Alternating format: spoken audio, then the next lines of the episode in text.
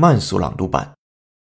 Time magazine names the Silence Breakers 2017 Person of the Year.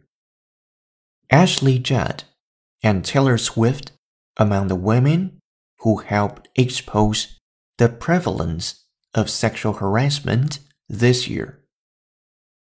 Time magazine named the Silence Breakers as its 2017 Person of the Year on Wednesday referring to the many individuals who helped expose the prevalence of sexual harassment and gender discrimination in the world of entertainment, technology, the media, and other sectors this year.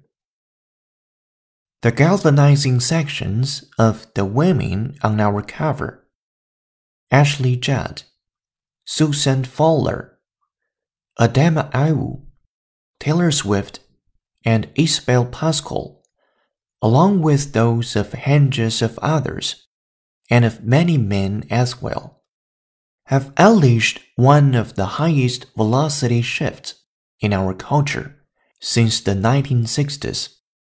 Times editor in chief Edward Felsenthal said in a statement.